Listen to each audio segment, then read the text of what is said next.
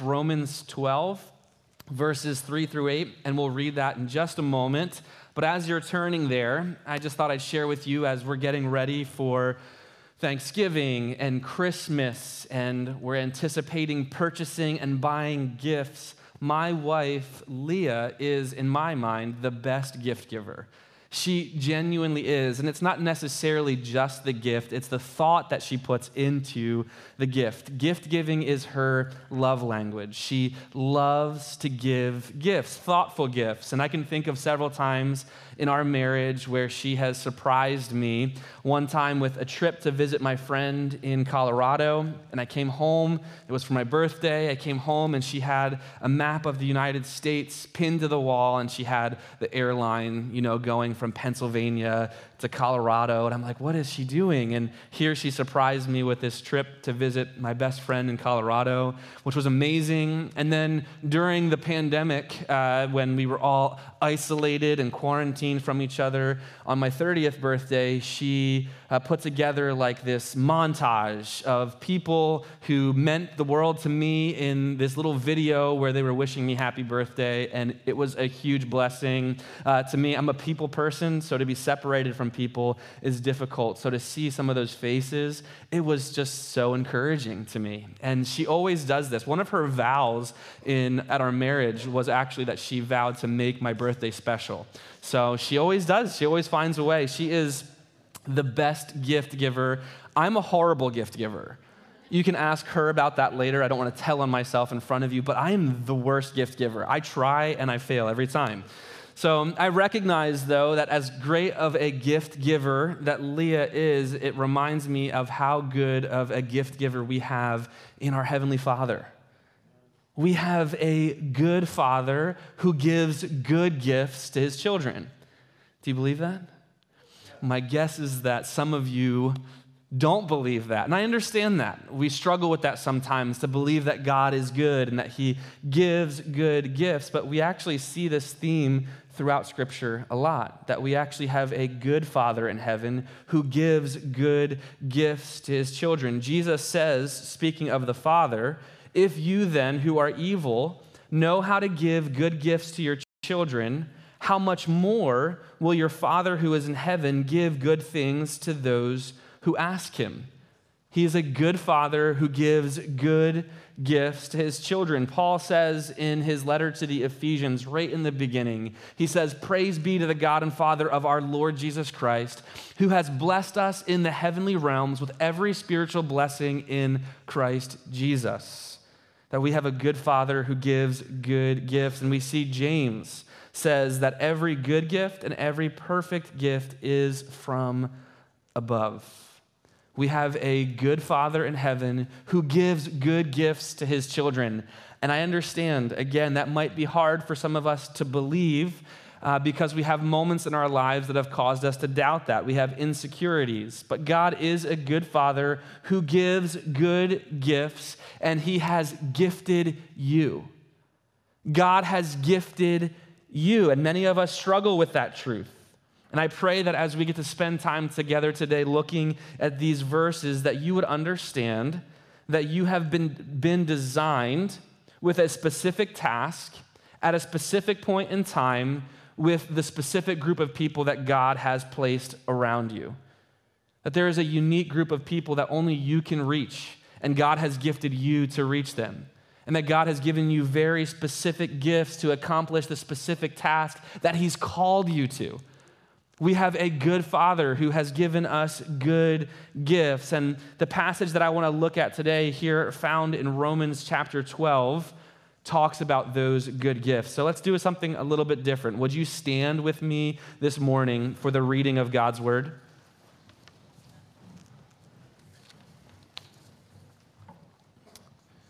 Here's what it says For by the grace given to me, I say to everyone among you, not to think of himself more highly than he ought to think, but to think with sober judgment, each according to the measure of faith that God has assigned. For as in one body we have many members, and the members do not all have the same function, so we, though many, are one body in Christ, and individually members one of another Having gifts that differ according to the grace given to us, let us use them. If prophecy in proportion to our faith, if service in our serving, the one who teaches in his teaching, the one who exhorts in his exhortation, the one who contributes in generosity, the one who leads with zeal, the one who does acts of mercy with cheerfulness. The reading of God's word, amen. You may be seated. You know, I recognize that this has become a little bit of a theme for me in my life. I got the opportunity to speak, I think, just a few weeks or months ago, and I spoke from Ephesians chapter 4, which also talks about the gifts that God has given the church. And we see a couple different places in the New Testament. We see in Ephesians, we see in Romans, and we see in Corinthians different lists of gifts that God has given. And each one of those lists is different from one another which I think is helpful for us to understand then how we specifically are gifted. But I'm learning that this is a little bit of like a, a, passion of mine to talk about the gifts that we have as the body of Christ. And I think it comes from this place of me not always understanding very well how it is that I'm gifted and feeling frustrated by that. And I'm sure that that's true for you as well, that there's moments in life where you feel like, well, the church kind of seems like they have it all together. I don't really know where I could use my gifts, and I don't really know if I am that gifted anyway. But I hope today that as we look at God's word, you can see that you are gifted in incredible ways and in a unique way that is specific to you. You know, I, I, we break up the, the, the gifts and the list of gifts in these three different places that we read in Scripture. And we tend to try and look at those gifts and we try to compartmentalize them and think, well, which gift am I? But when we see that those gifts are all different and those lists of gifts are different, we realize that the, the lists are not exhaustive, but rather we're made up of a combination of those gifts. That we have a combination of those gifts at work in our lives, and it's unique to us and to our situation that God has placed us in. And so it's not just that I'm only one of those gifts and not the other. Like, I'm not called to serve. No, we're all called to serve. I mean, wouldn't that be nice though? It's like, I would help, but not called to serve. It's not my gift. That's not my gift. I can't serve, I can't do. No, we're all called and we all have a different makeup, right, of those gifts and of the list of gifts uh, that we see. So I'm just excited to talk about the ways in which God has gifted us uniquely as the body of Christ and how Romans here explains uh, how those things work together. And I want to explain too, before we really dive into the text, that the way in which your gifts oftentimes are revealed don't always take place in the structure of the church as we understand it right? We typically try to think like well the church is structured in a certain way and so in order for my gift to function i have to be in a certain role so that way my gifts can be utilized. And you know much of your life is going to take place outside of what we do here on a sunday morning. We come together on a sunday morning and we gather and worship and, and yeah, our gifts are being utilized, but we live the rest of our lives wherever God has placed us in, in our communities, in our workplace, in our neighborhoods. And there's a specific group of people that God has placed around you, and you're gifted specifically to reach those people. Your coworkers, if you are a believer, and if you work around unbelievers, God has placed you there. Consider this God has placed you there so that you could let your light shine before men, that they might see your good deeds and glorify your Father in heaven. You're called, that's your mission field. That is where you are to use your God given gifts and abilities to bring glory to God and to see his kingdom expand. So, yeah, you're not going to always find the perfect outlet just here at church for what we do on a Sunday. It's because your gifts are supposed to go with you throughout the week and you're supposed to use those in the places that God has planted you for His glory. So it's not going to always just work. I, I think that we get this idea that, like, in order for my gifts to be used, I've got to be somebody in the church. I've got to rise to a level, level of leadership. I've got to be able to grow and build a ministry and a following and amass this group of people. It's like, that's like, that's not how it works, right? It's not just in the church that our gifts are being utilize. It's as we go about living our lives, it's leading Bible studies in the communities that God has placed us in. It's wherever He's called us. That's the gifts that God has given us, and we use them where He's placed us. So, Let's keep that in mind. We don't want to kind of put the church in a box and we don't want to place ourselves in a box, but we want to recognize the possibilities that exist for the gifts that God has given us and find creative expressions for those uh, throughout every area of our lives. So, with that out of the way, let's look at the text. It starts in verse 3 by saying, For by the grace given to me, I say to everyone among you not to think of himself more highly than he ought to think, but to think with sober judgment, each according to the measure of faith that God has assigned. Paul starts off right away showing us how this works. He starts off by saying, For the, by, by the grace given to me, this is my gift. This is how God is working in my life. By the grace given to me, I say to you. Obviously, here he's using the gift of teaching and exhortation, right? And so he's saying, By the grace that God has given to me, I say to you. He's now operating in his gift and he's exemplifying uh, for us how we operate in our gift by the grace given to us. We use the gift that God uh, has given us. So, by the grace given to us, we use our gifts. And then he begins to lay a foundation for how our gifts are to be used or what our gifts are meant to be built on. I think it's really helpful for us in this verse when he says, For by the grace given to me, I say to everyone among you not to think of himself more highly than he ought. He is saying, and he is showing us here, that the foundation for using our individual gifts is humility. The foundation for using the gift that God has given you is humility. And so often we want our gifts to be on display, don't we? That we want to know what our gift is and we want it to be used to the fullest possible potential so that it can bring the most glory to us. When in reality, our gifts were given to us to bring the most glory to God. And so the foundation for our gifts to be utilized is built on humility. And if you desire to use your gift most effectively, as we look at this verse, it starts with the ability to think less of yourself. Now, I know some of us immediately think, not a problem for me. I already think that I'm not that great.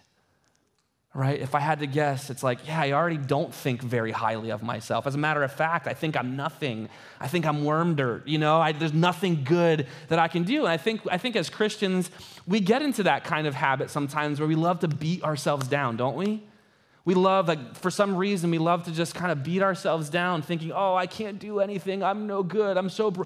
But you realize your identity in Christ, that you're a new creation in Christ Jesus. That, yes, before you came to know Christ, that your works were as filthy rags, but now your work is redeemed that what you do matters, not just here, but for all eternity, right? And so your life has value, and the gifts that God has given you, He has redeemed for His purpose so that He could be glorified, so that He could build His kingdom. So that's not what we're talking about. We're not talking about beating yourself down and making yourself feel like you're no good. I don't mean thinking less of yourself, I mean thinking of yourself less. Like you didn't even consider yourself in that situation. That you just selflessly used your gift for the benefit of others and for the glory of God. When we read this passage, many of us feel like it won't be hard to not think highly of ourselves because we have such a low self image. And whether you have a low view of yourself or a high view of yourself, you still have a self problem, right?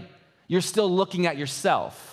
So it's the same thing. It's pride. It's pride. If you think too highly of yourself, like those people stick out like sore thumbs, don't they? The cocky people, the arrogant people, you know who I'm talking about. It's that person at work that drives you crazy. Oh, they just think they know everything, you know, or at church or whatever it might be. There's people that stick out to you that you recognize, yeah, they're full of themselves, they're cocky, they're arrogant, and we sit back and we judge them quietly because we're so perfect, right? It's pride too. That's inverted pride, right? And whether you think too highly of yourself or too little of yourself, you're still focusing on yourself. It's still a pride issue. And so I know that you might think today, well, selflessness isn't an issue for me because I already don't think I'm capable. Well, that's the problem. You're either going to underestimate God's ability or overestimate your ability. Right? You either overestimate your ability or you underestimate God's ability to work through you. You realize that it's, it's the foolish things of this world that God uses to shame the wise, the strong, right? Right? God uses those that are foolish in this world. He uses uneducated men, we read in Acts chapter 4. And so don't underestimate the Holy Spirit's ability to work in your life. Don't cut short the God given gifts that He's given you. We need to have faith and we need to use our abilities for God wherever we are, wherever He has called us, with whoever He has placed around us. So, how can we know then our gifts? How can we know what our gifts are? We look at these lists. We look at this list here in Romans. Again, we look in Corinthians, and then we look um, in Ephesians. How do, we, how do we know our gifts? Well, here's my encouragement to you just try some on. Just try a couple of them on. Serve a little and see if maybe you have the gift of serving. Give some and, and try to give generously and see if maybe God has given you the gift of generosity.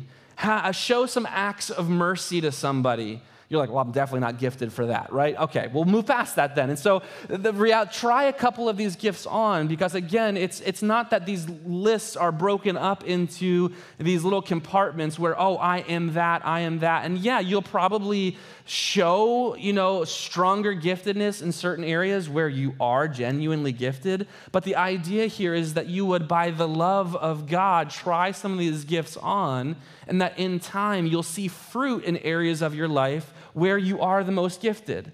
And that's where you can zone in and narrow in on the gifts that God has given you. So I just want to encourage you as you look at these lists, don't get caught up feeling like I don't know which one I am or I'm only one of these and not the other. No, just try them all on.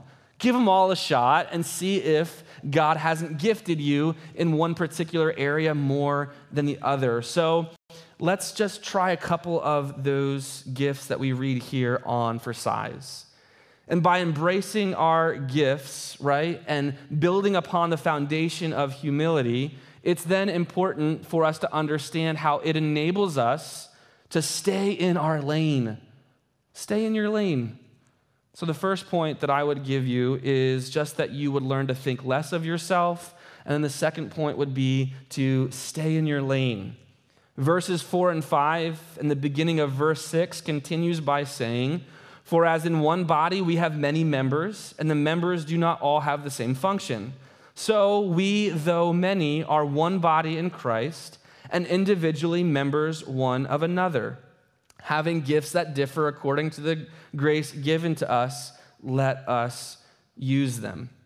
Let's learn to stay in the lane that God has gifted us in most and not cut each other off or step on each other's toes, but do what we know what it is that God has called us to. You know, I like the way one commentator put it. He says that unity should never be promoted at the expense of individuality. And individuality should never diminish the church's essential unity in Christ. He is our common ground. And so, as we are a unified body of believers, your individuality should not be squashed, right? Likewise, though, as an individual, your gifts shouldn't be so great and so wonderful that you kind of crowd out other people, that you learn to stay in your lane, that you learn to be the person that God has called you to be, and you do what He's called you to do, where He's placed you, with what He's given you. And we can kind of get a picture of that because Paul wrote this letter to a church filled with both church people and unchurched people, so to speak, or Jewish people and Gentile people. It was a diverse church filled, I'm sure of it, with differing opinions on how church should be done. Can you believe that still happens today? That there are people who still think that they know the best way to do church and like I think everybody thinks that they know that, right? Like we all know, like, well, I would prefer this over that. And I know that I'm right because why? I don't know. I don't know. So, this church was filled with people who had different opinions on how church should be done the right way. But in arguing how church should be done, they forgot about the one thing that united them Christ. He's the one who brought us here together. Maybe consider that your gifts are just different than another person's gifts, and that provides them with a perspective that you don't have, and it allows them to reach a certain group of people that you can't reach. Stay in your lane. The problem is, is that we take advantage of what, what Paul is saying here and we begin to think, yeah, that's right. That's, that's why others should be more understanding of my perspective.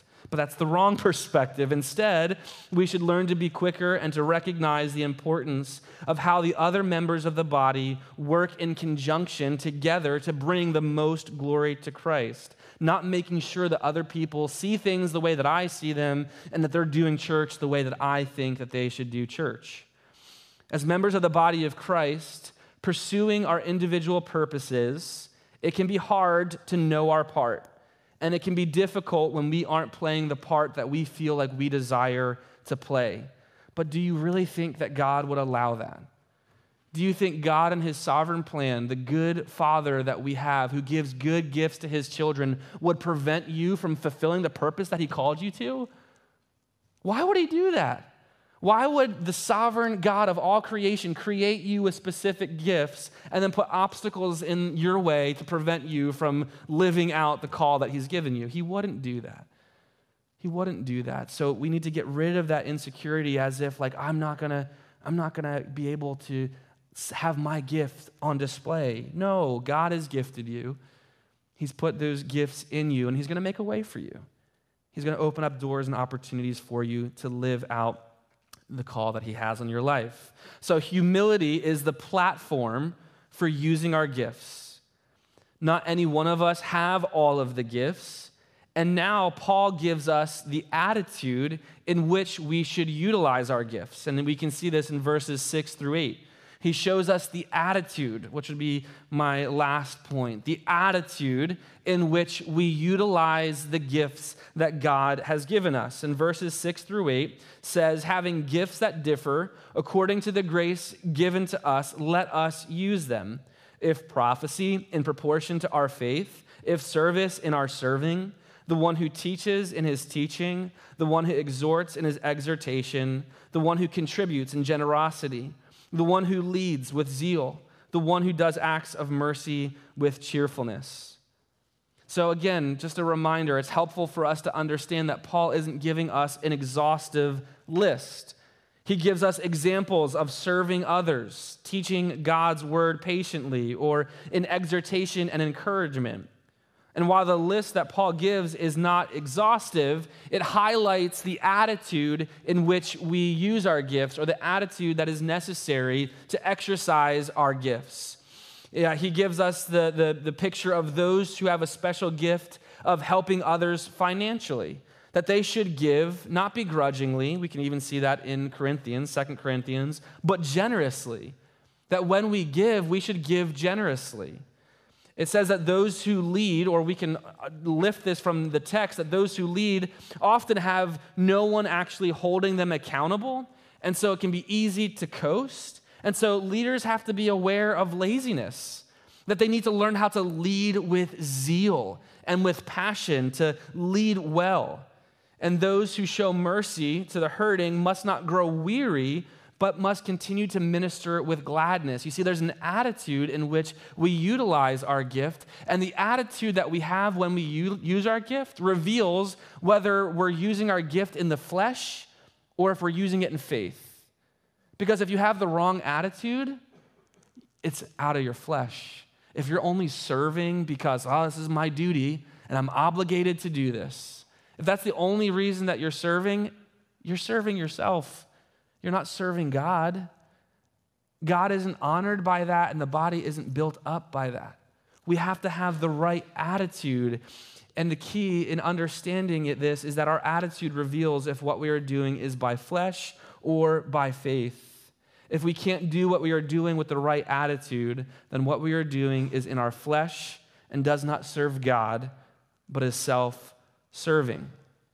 So, what might some of these gifts that we read here look like on display at Cornerstone. If this unique combination of gifts that Paul has here in Romans, if we saw these gifts on display, what would that look like? What would it look like if we saw some of these gifts on display? Serving. It says serving, to serve in your service. There are many of us who have come to Cornerstone, and you could tell me if I'm wrong on this. There are many of us, because are you with me this morning? You tracking with me? It's quiet. It's really quiet. I'm starting to freak out a little bit, if I'm honest with you.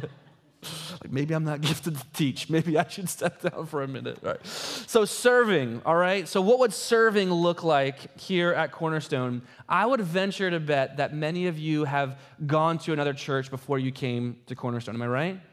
Right? And so you probably left that church because one reason or another, whether it's a good reason or a bad reason. And I know the reason you came to Cornerstone. It's because it's a perfect church. Until you stepped in the door right? No, no, no. You realize that if Cornerstone is to be a light in this community, the only way it's going to be possible is if you use your gifts here. You don't get to just come and sit and show up and say, ah, oh, that was good for me. I feel ready to take on my. No, no. If, if, if we are to be what God has called us to be here in Easton and the Lehigh Valley, it requires your help. It requires you using the gifts that God has given you so that we can accomplish as the body of Christ all that He's called us to do here. We need you to serve.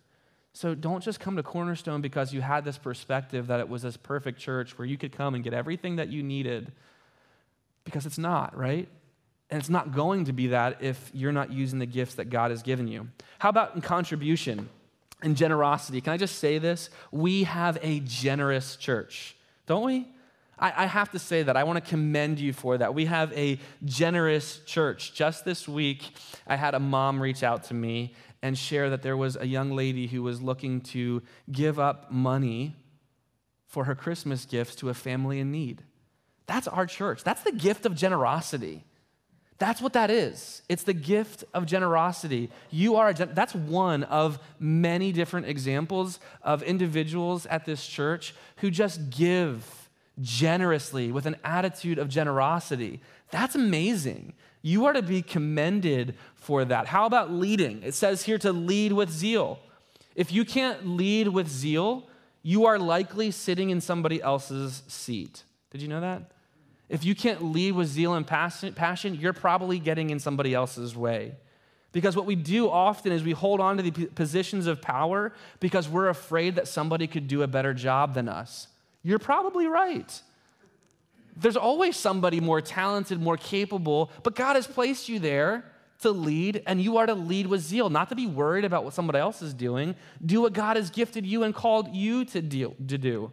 Lead with zeal or acts of mercy. It says to do acts of mercy with cheerfulness. So, serving out of obligation is a disservice to yourself and to the body. But serving with cheerfulness creates an atmosphere of grace where people's needs can be met and where lives can be changed. These are just a few ways that we look at these gifts and this list of gifts, see how they're meant to be used in the body of Christ. So, what do you say we just try a couple on? Let's, let's serve. Let's serve. Let's contribute generously. Let's lead in the areas that God has given us, and let's show acts of mercy. Let's just try a couple of these gifts on for size and see if God doesn't have incredible things planned for your life and for this church. Amen? So, could you imagine with me, back to the beginning, could you imagine Leah, such a great gift giver, right? Thoughtful, intentional, puts time into the gifts that she gives me. If when I opened the gift or when she gave me the gift, I looked at it and I was disappointed to the point where it's like you could see it on my face. Could you imagine how that would make her feel? Like a Chris, like Ralphie in Christmas Story when he doesn't get the Red Ryder, Ryder BB gun, the disappointment that filled his soul, right? What do you think God does when he sees us not using the gifts he's given us. Oh, man. The God of all creation made you, designed you, gave you specific gifts to accomplish a specific task. Let's use our gifts. Amen? Amen. Let's pray. Dear Heavenly Father, Lord, I thank you for this body. I thank you for this church, God. And God, I thank you that you didn't just save us, but God, you've given us a purpose. And God, that you've gifted us. Lord, how incredible is that? That you've given us gifts by your Spirit to accomplish what you've called us to, to see your kingdom come, to see your will be done. Lord, would we not be on the sidelines anymore? But God, would we find ways to get involved, Lord, to use the gift that you've given us to see your kingdom come and your will be done, to see you glorified. God, to see lives won for Christ and to see disciples made. Lord, I pray that as we listen to your word, God, that it would transform our hearts and that we would be moved to a place where we would use the gifts that you've given us. Lord, I ask your blessing on your word. I ask your blessing on this church. And I pray this in Jesus' name. Amen. Amen.